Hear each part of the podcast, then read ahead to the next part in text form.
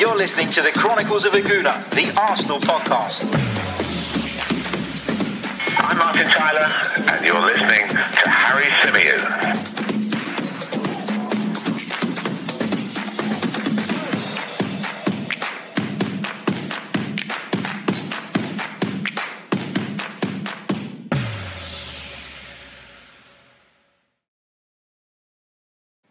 Hello and welcome back to the Chronicles of a Gooner, the Arsenal podcast brought to you by Manscaped.com.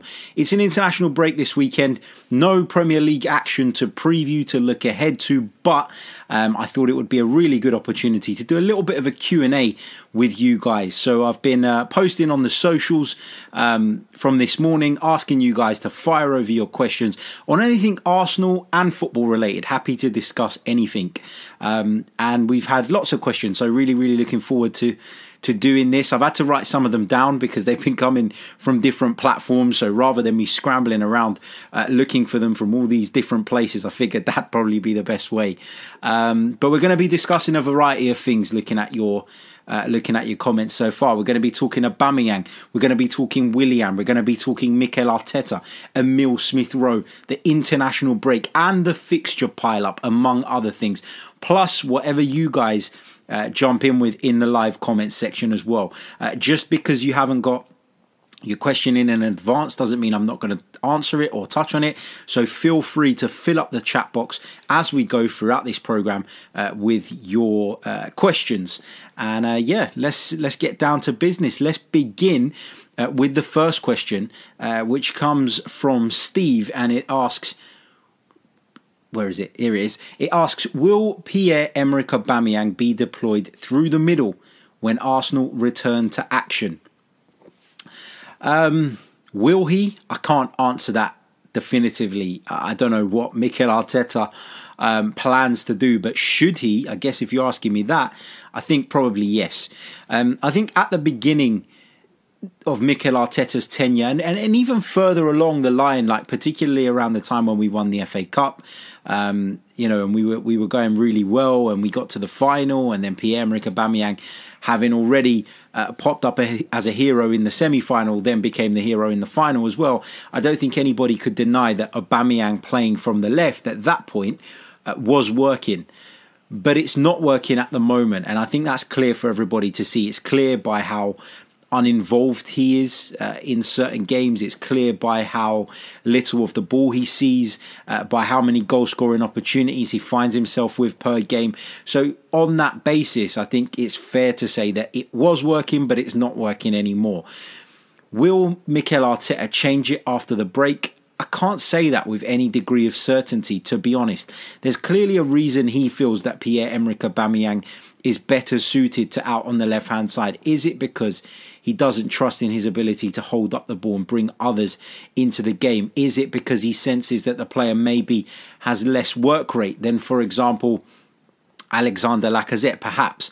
But for me, when it's so abundantly clear that, it's not working in terms of what we're doing now, I think you have to consider the change. I think he will consider it. I don't know if those considerations will lead, though, to Mikel Arteta making that change. Would I do it? Yes, I think I would. Because even with Lacazette, who's supposedly a harder working forward, shall we say, we're still not fashioning opportunities, or not enough opportunities anyway. And when we do get chances, which we've seen fall to Lacazette, they're not being converted. And on that basis, you look at Aubameyang's goal-scoring record and you look at Lacazette's goal-scoring record, and it's probably fair to say that, Aubameyang would convert a greater percentage of those chances. So for me, I think it's the move now. I think it's what Mikel Arteta should be thinking about, and I think it's what he should be doing going into the next fixture. That's my view. But of course, whether he's going to do that or not remains to be seen. So thank you for that question. I know the question was, will it happen? Will Aubameyang move back to a central forward position? I can't say 100% that he will. But if you're asking me whether I do it, I think the time has come now to try something else, because playing him from the left and having Lacazette through the middle is just simply not working at the moment. We're essentially, I think, wasting our biggest goal-scoring threat out on a flank. And people have sussed it out, haven't they? I mean, I referred to those couple of FA Cup games, the game against City, the game against Chelsea. And there was a very deliberate plan from Arsenal to find Pierre-Emerick Aubameyang in certain spaces, to work spaces for him. But that's kind of gone to shit since, and it's not working now. So it's got to change. But whether Mikel Arteta will make that change or not remains to be seen. Let's move on to another question. This one comes from Alex. Alex says, would you drop Willian from the starting 11? He's taken a lot of heat from our fans of late. I don't think it's all justified. I think I would drop him, yeah. And I've made no secret of that in the recent shows that we've done on here. I just feel like with Willian, we're in a space where he's not producing outputs. I guess from Mikel Arteta's point of view, he clearly plays the role exactly as the manager wants it. And that is as somebody who's going to tuck inside, somebody who's going to defend quite well, be quite rigid in his positioning, etc., etc. As opposed to somebody like Pepe, who isn't ever going to work back, is going to be more direct. You know, I think that in Mikel Arteta's vision of what this Arsenal side needs to be, Willian is closer to that vision. But like I've just said, he's not produced. The outputs are not there. Picked up some assists on the opening day of the season, but since then we've seen very, very little from Willian. Does he deserve the? You know, some people have sat there and gone, "Oh, you know, he's terrible. Why did we sign him? What a waste of money. He's past it. He's finished. He's no good. That's why Chelsea let him go." I think that criticism is quite strong and probably a little bit over the top. And the reason I say that is because Pierre-Emerick Aubameyang, who we were all thrilled, signed a new contract recently, is also producing very little from the other side. So it's clearly a systemic issue for me and not so much one that is down to the personnel. Now, I think that Nicolas Pepe is more direct. I think that Nicolas Pepe can be frustrating at times. But if you played him every week, he gives you a bit more of a directness in the sense of his ability to carry the ball. I think his willingness to always cut inside on that left foot of his helps you attack the penalty area. And I think that naturally creates more spaces for the fullback to get forward on the flank as well. And whatever people say about Nicolas Pepe, the outputs are there. The goal contributions are there. We're talking about somebody who, you know, has had a lot of pressure, has been spoken about as a flop, £72 million waste of money, etc., etc. But I'm just going to bring up the statistics on Nicolas Pepe in terms of his direct goal contributions, because we did discuss this on a show the other day. I can't exactly remember the numbers off the top of my head. That's why I want to bring them up. So it's 23 direct goal contributions in 54 Arsenal appearances, which is, you know, pretty good going, I think. You know, yes, we all agree that he could do more and that he could be better and that there's still a lot more to come from Nicolas Pepe. But I think those outputs are pretty respectable. And when you compare that to Willian's, and you take into consideration that Willian is still being selected ahead of him every single week, regardless of the way he performs, I think people are right to feel that Nicolas Pepe is being slightly harshly treated and feel as though he now deserves a run in the side to show what he can do. So yeah, thank you for that question. I hope I've answered it for you. Moving on to a couple of general ones, actually. This one comes from Abdul. Do Jurgen Klopp and Pep Guardiola have a right to complain about the fixture pile-up? I think they have a right to complain about it under normal circumstances. I think that, you know, Ole Gunnar Solskjaer was very vocal about it as well. Jose Mourinho's spoken about it in the past. Mikel Arteta's touched on it without being so forthright and without being as blatant about it. But look, I think in an ideal world, we'd like to see the Premier League look after their teams a little bit more and help them in European competition. You know, we often see it in other leagues where, you know, a team will have a key Champions League game on a Tuesday or a Wednesday, and their league will say, right, you can play early on the Saturday or late on the Friday, meaning that you get that extra rest and preparation time that you need. So I understand why there is a frustration about that, and I understand why they've voiced those concerns. I just feel like this season is obviously very different to others. With the pandemic, we've had to squeeze essentially what would have been a full season into a shorter period of time, and now we're in a race against the clock to make sure that the European Championships get played in the summer and that we can then shift back to our normal calendar. So this year was always going to be more challenging than other years. Again, I understand the concerns, I understand the frustration, but I just feel like go big on it last year, go big on it next year. But this year, the only answer you're going to get is the word pandemic. And you know, what are you going to achieve by kicking up a stink? You know, particularly in the cases of Manchester City and Liverpool, who have the squads to cope with it. You know, there are sides with lesser squads. You know, Leicester City, for example, they're in the Europa League this season. They're having to play games constantly, and they have a smaller squad with less quality than that of Manchester City. Yet I don't hear Brendan Rodgers making such a big deal out of it. So I think they have a point generally, but I think this season is obviously a special case. And so I would calm down a little bit on that if I was them. But that's just my view. Let's move on to another question. This one comes from Oscar. He says, Emile Smith-Rowe, does he deserve a place in the squad having played 90 minutes for the under-23? So Emile Smith-Rowe played 90 minutes for the under-23s in the game against, I think it was Gillingham the other day. So yeah. Look, he's back fit, which is obviously a positive. Delighted to see him back in the frame. I've spoken in the past about my admiration for Emile Smith-Rowe and the belief I have in the guy's ability. But fitness has been an issue for him, and it continues to be an issue for him. And so, you know, can he be relied upon at this stage? No.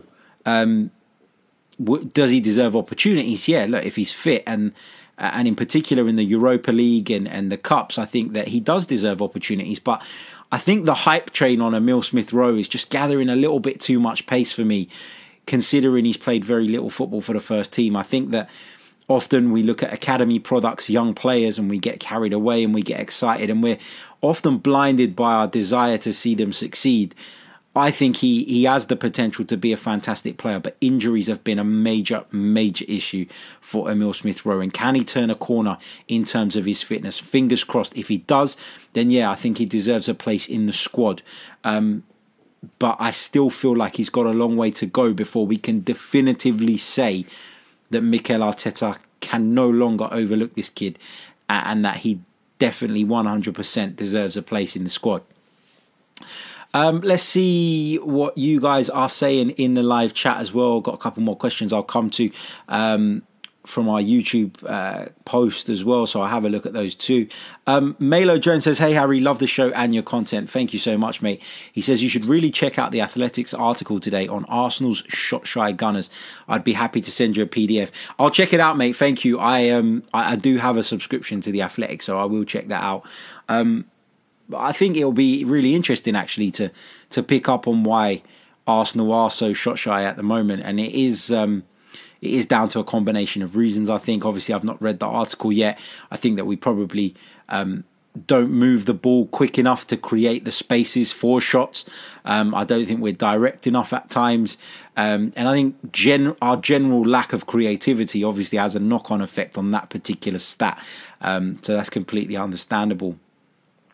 In my view, but I will check that out. Thank you so much. Let's see what we've got on our YouTube post. This one's a nice question. This one comes from Gervin. He says, what's your first ever and also most recent truly great memory of Arsenal? Doesn't have to be results related. My first ever Arsenal memory was the first game I went to, obviously. And it was off the top of my head, I think it was in 1996. I'm just Googling it because I remember the game and I remember the score and everything. I'm just double checking that it was in 1996. I'm pretty sure it was. I remember I was living in South London at the time, and it was a game between Arsenal and Borussia Mönchengladbach in what was the UEFA Cup at the time. Just double checking the date. I'm 99% sure it was 1996. And yeah, we drove up from South London for the game.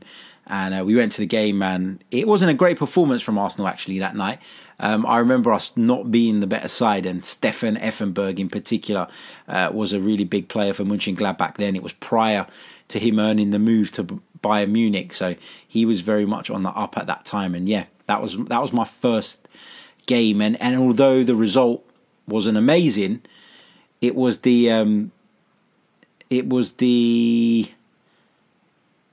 buzz of going to a football match, you know, that first buzz of going to a game and you know, being really excited, and you know, when you come out into the stadium for the first time, when you walk up the steps and you get that first glance of the ground, that's obviously a really surreal feeling.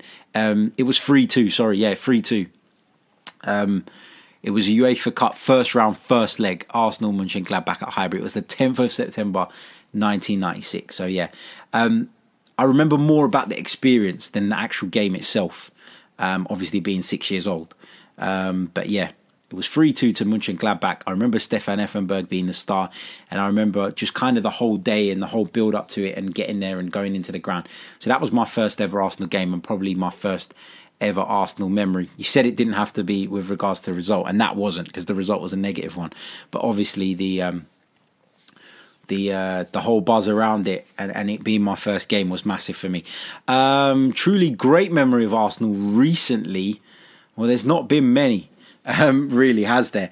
I often hear people talking about the Danny Welbeck goal against Leicester City at the Emirates. I think that's one of the most celebrated goals of recent times. But obviously we didn't end up winning the title, so that kind of takes away from that for me. I think of recent-ish memories, I probably got to go to the win over Barcelona when Arshavin scored after Van Persie's equaliser, having found ourselves a goal down against Barca. I thought that was an incredible night at the Emirates, one of the most atmospheric, and it's one of the games that we did a flashback on during the first lockdown, because for me that game meant so much, and it was a really incredible night. So yeah, thank you for that question. Nice to talk about memories and not necessarily sort of the negatives that are surrounding the club at the moment. Moving on, Omar says, I hope you're well, Harry. How many games would you give Arteta to sort himself out? I think whatever happens, Mikel Arteta needs this season. I'm not going to be calling for him to be sacked until at least the end of this season. I say that now. That might change depending on how bad things get. But at this moment in time, I still think it's really early to judge him. And I said at the start of this campaign that if we were closer to the top four, that would be progress for me. But, you know, I can't sit here and say I'll give him 5 games or I'll give him 3 games. I've seen some people say that they'll give him 3 games. I think that's not enough. I think we've got to be fair, understand the job that he's taken on.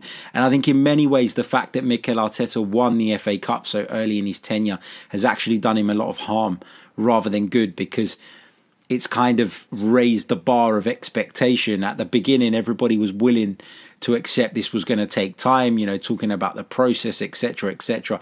But having won the FA Cup and given us that taste of glory, I think people's expectations have accelerated as a result of that, and that's not necessarily right, in my opinion. So, yeah, look, I wouldn't be calling for Mikel Arteta's head until at the very least, the end of this season. Look, unless things get really, really bad and the poor results continue and the lack of creativity continues and Arsenal find themselves in a really embarrassing, worse position than they were last season, then I don't think that changes. But if that was to be the case, then of course you reconsider that and you look back at it and you think about it and you reevaluate it and you come up with another idea, another decision. But yeah, that's how I feel at the moment. So at least until the end of the season. Big hello to those of you watching us, or listening to us, I should say, via the We're the North Bank platform. Thank you so much. And to those of you who have joined us from the Pain in the Arsenal podcast as well, thank you to every single one of you. Delighted to have you guys on board. So welcome.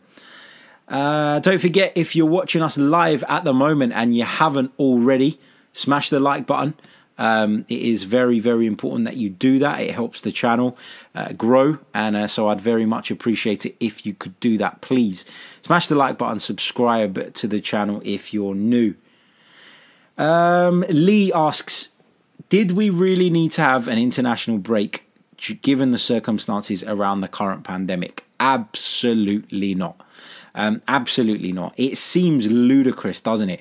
I mean, I understand that there are some games that need playing and there are some situations that need resolving. For example, the playoffs for the Euros. I get why those games are going ahead. And by the way, this is not to say that I don't wish the other countries competing good luck, but particularly I want to see Scotland qualify tonight. I really do. You know, obviously, by the time you guys are listening to this on the audio, the game will have been done. But for those of you watching us live, I really want to see Scotland progress. It'll be their first tournament since 1998. And I went to Hampden Park last season. Some of you may have caught the vlog on this channel to watch Cyprus, actually, my beloved Cyprus, play against Scotland. And obviously, Cyprus are not a high-profile opponent or anything like that, but as away fans that day, we were welcomed brilliantly. You know, the Scottish fans turned up in their huge numbers, supported their team very vocally. I was really impressed by the atmosphere at Hampden Park. Lovely people, lovely atmosphere. And I think that they, you know, given what we've seen from the Tartan Army over the years of how they get behind their team, go abroad, follow their team, support them, I feel like they, more than most, deserve to be able to go to a tournament. Fingers crossed by the time the Euros come around, we'll be able to attend games again. But yeah, I'd really like to see them qualify for Euro. Is it 2020 or 2021 now? I don't even know what they've done with the name stuff. So yeah, I heard that they were going to leave it as Euro 2020, and then I've seen it referred to by some as 2021. So I don't really know. But anyway, yeah, best of luck to Scotland tonight in their game against Serbia. Let's see what else we've got here in terms of your question. Tejas mentions Tony Kroos. Of course, he's been involved in a little bit of a spat with Pierre-Emerick Aubameyang. Oh, spat, is that the right word? Tony Kroos made some comments about Aubameyang being a role model and not being a very good one because he pulls out a mask to celebrate, and Aubameyang's kind of hit back on social media. Check that out if you haven't already. To be fair to Pierre-Emerick Aubameyang, he did want to clarify that those comments had actually come from Tony Kroos before he responded to it. You know, it's Tony Kroos is someone who's got a history of being a little bit outspoken, was quite vocal on the Mesut Ozil leaving the German setup thing, rightly or wrongly. So I you know, I feel like it was probably an unnecessary little bit of back and forward, but I'm glad Aubameyang's responded because he's not wrong. He's not wrong at all. Let's see what else you guys are saying. Sean Allen, Sean from Jamaica. Do you honestly think Mickey is out of his depth? Your views? So hard to say. It's so hard to say. I spoke about this at length actually on the sort of two podcasts following on from the Villa defeat. Can we say he's out of his depth now? No. I think it is too early, but we can also say that he is somebody who's still got a lot of personal development to come, and that's because he's new to the side, you know, new to the job. It's his first managerial job. Sorry, distracted because my phone's ringing. How can we say he's out of his depth when I don't think he's at adequate time? It's kind of the way I would look at it. So yeah, not gonna kind of give you a definitive answer either way. Look, I think time will tell whether this job is too big for Mikel Arteta or not. But at this moment, I can't see how people can come to that conclusion. Look, it's a fair thing to say. It's a fair thing. No, it's not a fair thing to say. It's a fair thing to discuss and a fair thing to wonder because of the way things have gone lately. But having said that, it is early, and so let's not lose faith completely in Mikel just yet. Let's see what else you guys have got here. Blice,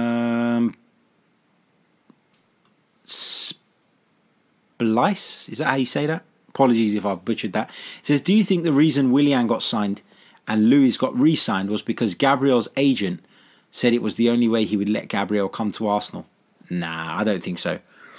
I think obviously the fact that there's a Brazilian contingent growing at Arsenal, both on the pitch and behind the scenes, will have played a part in convincing Gabriel that he could settle down at the Emirates. I don't think it's the only reason that he joined Arsenal though, but I do think that, you know, it will have played a part naturally when you've got people that speak your tongue, speak your language. It helps in the settling in process, so it would have maybe been a factor. I don't think that's why Willian signed though. I think that Mikel Arteta is an admirer of Willian, as is Edu, and that's why that deal got done. And also David Luiz is somebody who, long before Gabriel was even linked with a move to Arsenal, Mikel Arteta had spoken of his value. So, you know, he clearly rates those two players. He rates the experience and the kind of behind-the-scenes stuff that they bring to the side. I think that David Luiz, for the most part, under Mikel Arteta, has been a far better player. Willian, he's going through a bit of a difficult patch at the moment, as we've already touched on, we've already discussed. I still think there's a player in there. But in answer to your question, I've gone around the houses a little bit. I don't think that was they were signed to bring Gabriel in. No, I don't think that's the case. Big Gunner D says, do you think we'll realistically sign a player in the next window if some of our current players refuse to leave or go out on loan? It's hard to predict any significant business, I would say, in this transfer window. The coming transfer window, I should say. The January transfer window. I think that, you know, we've heard from David Ornstein yesterday as well that Arsenal's plans for next summer are already in place. They're already working behind the scenes to lay the foundations in order to get the players that they want. January, I think it will be more of business on an ad hoc basis, if that makes sense. If we get struck by a number of injuries, for example, in a particular position leading into the transfer window, maybe you'll see Arsenal act. But I do feel like January's more about moving players out then it will be about bringing people in. Just my take. Obviously, never say never. I'd like to see Arsenal do significant business in January, but it is notoriously harder to do that in the January window. And so I wouldn't get my hopes up with regards to Arsenal doing much significant business between the beginning and end of January, if I'm honest. Let's see what else we've got here. Just Being says, hey Harry, I've noticed Arteta is a stickler for control, always micromanaging. Do you think he would see changing his system as appearing weak? It's a good point. It's a very good point. Really, really good point, actually. Do I think he'll be seen as weak? No, because I think that Mikel Arteta has made changes throughout his Arsenal tenure. You know, when he came, we were playing a very different system to the one we are now. We often see him tinkering with the personnel. So I don't think he's afraid of making change. I think he's been afraid of maybe being seen as weak in regards to certain situations he's had with various players, i.e. Mesut Ozil, Matteo Guendouzi. I think there you may see Mikel Arteta not wanting to appear weak, not wanting to show that players can get the better of him. But in terms of the system, I don't think that him changing that would appear as weak. I think it's clear as day for everybody to see that something's missing, something's not working. And so I think actually if he doesn't change it, he'll be seen as stubborn, which is basically the biggest criticism that people leveled, I should say, at Arsene Wenger. So, yeah, I slightly disagree, but I get where you're coming from. I really do. Let's see what else we've got here. Let's have a look at some of your questions on Twitter, because I know a lot of you have put them on Twitter as well. So let me just go over there and double check those as well. Just make sure we don't miss anything. Bear with me a second. Just scrolling over to my Twitter feed. Here we go. Right. Question from Jamal Sarioglu. He says, why does he play the same system at home as he plays away when it does not work? Is he too stubborn? That's what I was just talking about, the stubbornness that is kind of visible in Mikel Arteta recently is a little bit of a worry. He plays the same system away and at home, I think, because he doesn't He doesn't have faith in the team's ability to defend effectively in any other way. And I've said this before, you know, I know we lack some creativity and we've not been as pleasing on the eye, but you can't deny that defensively he has improved Arsenal. That goes without saying. The record speaks for itself. So on that basis, I think that, you know, that's why he does it. I think that's why he feels like playing, whether it's away or at home, he feels like the level in the Premier League is too high to take risks, and he doesn't want to do that. And I feel like it's about safety first with Mikel Arteta, and that's why he feels the need to play that system. It's also worth mentioning that system when we're at home is a little bit more adventurous in the sense that it is more of a back four for more of the time in the game than it is when we're away, for example. Naturally, when you have the ball, which we tend to do more at home, then you're going to see that shape shift into the shape that we're trying to have or trying to use when in possession. Whereas when you're away from home and maybe you have less of the ball, then we're more of a back five with a two-man pivot in midfield. So yeah, he does use the same system away from home. But I think there are nuances to that system. There are variations to that system that quite often get overlooked. What else have we got here? Apologies if I'm skipping your comments. I'm just trying to pick out questions from as many different people as I possibly can. Aditya Jane says, do you think Nelson, Oba and Pepe with Saka behind could work? I'm not sure. I think that Oba, Pepe and Saka would probably be my front three going into the next run of fixtures. That's what I think. I think that would be my front three. Oba through the middle, Pepe on the right, Saka on the left. I think that's how I'd approach the upcoming games. Nelson, though, I don't think fits into the side at the moment. Seen flashes of him in the Europa League, which is great. But do I put him ahead of Saka, I guess, is the question. And I don't. Do I put him ahead of Pepe at this moment? No, I don't. I think Pepe deserves more game time. And if Pepe doesn't perform and Willian continues not to perform, then Nelson gets a look in. But he's further down in the pecking order for me at this moment in time. Archangel says, how is this any different to Emery last year? I think it's different because we can kind of understand what Mikel Arteta is trying to do at least. We can understand what the vision is. But with Unai Emery, I didn't get any of that. And the communication thing with Emery was massive for me. And again, it's not to have a go at the guy because his English was very limited, but there could have been a translator there. We could have had someone who tried to convey his ideas a little bit better to the fans. And then maybe we would have been more on board if we actually understood what the plan was. Also, you know, I know we've got Partey and Gabriel now, but Emery had some experienced heads in Laurent Koscielny, in Petr Cech, in Aaron Ramsey, who Mikel Arteta didn't have when he took over the job. And those were kind of, you know, Cech was a very experienced goalkeeper, you could argue was coming to the end, but Koscielny was probably Arsenal's best centre-back over the last decade. I know that's not saying much, but in terms of having that foundation there. And then you had Aaron Ramsey, who I really liked. So he had those players that Mikel Arteta didn't have when he came in. And I actually think that when we lost Ramsey in particular and Koscielny, immediately the squad weakened. I know Koscielny had injury problems, etc., but a peak fit Koscielny was better than a Mustafi, better than a Holding for me, better than a Chambers, better than the guys that essentially Mikel Arteta has had at his disposal. I think that Unai Emery had an easier job. Plus, Arsenal hadn't fallen that far at that point. I think they fell further under Unai Emery. And I know that the league position doesn't necessarily reflect that. But I genuinely feel that was the case in terms of our style of play, in terms of the fans being on side. There was just a really downbeat feeling around Unai Emery. And Mikel Arteta's tasted success. Unai Emery didn't. You know, we went to a European final under Unai Emery, granted, but we completely embarrassed ourselves in that final. And I think that was the final straw for a lot of people. He got some time at the start of the next season as well.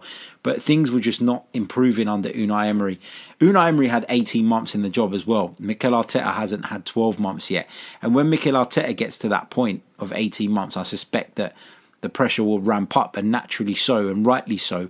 And then we can kind of, you know, then start to draw the comparisons. But he hasn't had that time yet to be able to directly compare the two tenures, I think. Let's see what else we've got here. Just going to pick out a few more before we lock off. Daniel Miller says, what players do you think Arsenal need to sign? I think we need to sign some sort of creative midfielder. I think we probably need another top-class winger as well, based on what we've seen. Probably a centre-forward too.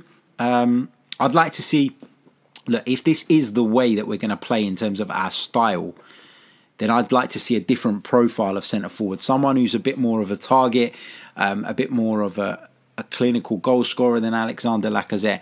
Somebody who can be the focal point in the sense of you can play balls up to them as well when the kind of slow, progressive play isn't working. Somebody who can attack crosses well. Basically, somebody in the mould of Olivier Giroud, and not necessarily to start every week, but just to have that different option, because I feel like the way we're playing, we're screaming out for that type of player, and we just don't have one available at this moment in time. So, yeah, I think we need a striker. I think we probably could do with another top-quality winger, and I think a creative midfielder is obviously the number one and a must. Robert Morey says, if he comes 8th, do you sack him? It depends on the 8th. It depends on the 8th. Simply, probably yes, I'd consider it. If he finished 8th, I'd be very concerned. If he wasn't able to improve on last season's position, given that we brought Gabriel in, given that we brought Partey in, and that we tied Aubameyang down, and all that crap about his future is gone. Yeah, I would probably lean towards sacking him. But, you know, if we finished 8th and won the Europa League, or, you know, we finished 8th, but we were only 5 points outside of the top 4, or, you know, we won another trophy, then, you know, there's a lot of caveats that you can put to that. But on the basis of it, yeah, if we don't improve, then you've got to start asking questions of Mikel Arteta. See what else we've got here. Just going to pick out two more, I think, before we lock off. Let's have a look. Michael Grayson says, would you rather play more open, expansive football with 4 at the back, or stick with what we're doing? I think results have to be the priority first and foremost. And if we're getting the results playing a, let's say, negative brand of football, I'll take that for now. But I didn't enjoy Arsenal under Unai Emery, partly because of that reason. So for me, you can do that in the short term to get the results that you need and get the team back to where they need to be. But it's got a shelf life. It's got an expiry date on it. And there's only a certain amount of time before the fans will get fed up of it. I got fed up of it under Unai Emery. And I'd like to see more expansive football, but I also understand that we're still at the early stages of the journey under Mikel Arteta. So if he feels that playing this way will enhance our chances of getting results, and we do get the results, then I can't really have too many complaints. Obviously, though, in an ideal world, I want to see Arsenal playing as much open and expansive football as possible, because it's what fans want to see. It's what we pay our money to watch. So, yeah, I think there's a balance to be struck at this point. Let's see what else we've got here. MS Hussein says, Arsenal fan for 34 years. This team are a joke. Jonathan Porter, this is going to be the last question. Thank you, Jonathan. He says, would any Arsenal players get in a best of the top 6 side? I think not. And probably none would even make the bench, if we're honest. I don't know. I think there are some good players in this side. But obviously when a team's suffering, individuals suffer. When individuals suffer, the team suffers. So I think like it's difficult to say that. Look, a fit and firing top form Pierre-Emerick Aubameyang gets into most sides in the world, I think. So I think you're being a little bit harsh there. I think Kieran Tierney's got the potential to go and play in a top side. I think Thomas Partey has been playing in a top side, a side that I would argue are better than some of the top six in England, and have been better than some of the top six in England over the last few years. So, yeah, look, I do think there are a handful of Arsenal players that would have a shout in some of the other big six. But, yeah, look, overall as a squad, we don't have enough top-quality players. I think that kind of goes without saying. Final comment, Stapes says, let's be honest about this. Arteta has done a fantastic job. Without COVID, he and we as a club could have done a lot more. Let's get behind him. You make some great points, mate. And you know, I don't think it's unfair for some fans to ask questions about Mikel Arteta. I've asked questions of Mikel Arteta. It's absolutely fine, but there's a respectful way of doing that, and you can still support the team in doing that. And I think you're absolutely right. Look, this is an unprecedented time. COVID has had an impact. Football just stopped.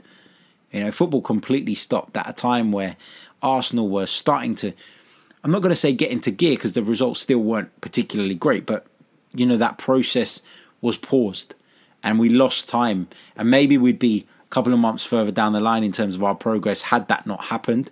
So I think you have to take that into consideration. And would Arsenal have backed in more financially had COVID not happened? It's another interesting point as well. So context is key, isn't it? When discussing anything, I think it's important to think about the context of things and put things into perspective as well. So, yeah, it's a great point. But on the other hand as well, I still think people are within their rights to question Arteta as long as it's done respectfully and productively or constructively, I should say. So as in you're doing it because you feel like we could improve in an area, not just because you want to have a moan. Right, that brings us to the end of this Q&A session. Hope you guys have enjoyed it, and I look forward to bringing you more in the coming weeks, months, and hopefully years. Don't forget to subscribe to the channel. If you're new, hit the like button if you haven't already. And a big shout out to those of you listening to us via the We're the North Bank platform and those of you who have come over from Pain in the Arsenal. Thank you to every single one of you. We'll be back very, very soon with more. Going to take a couple of days out for the international break, so there won't be any content tomorrow, Saturday, Sunday, and probably Monday. I think I'm going to have a little bit of a break, and we'll be back Tuesday, Wednesday, Thursday and Friday to build up to Arsenal's return to Premier League action. Got a couple of guests lined up next week as well. Very much looking forward to talking to them as well. So yeah, like, subscribe, you know the drill. We'll be back very soon. Till then, cheers.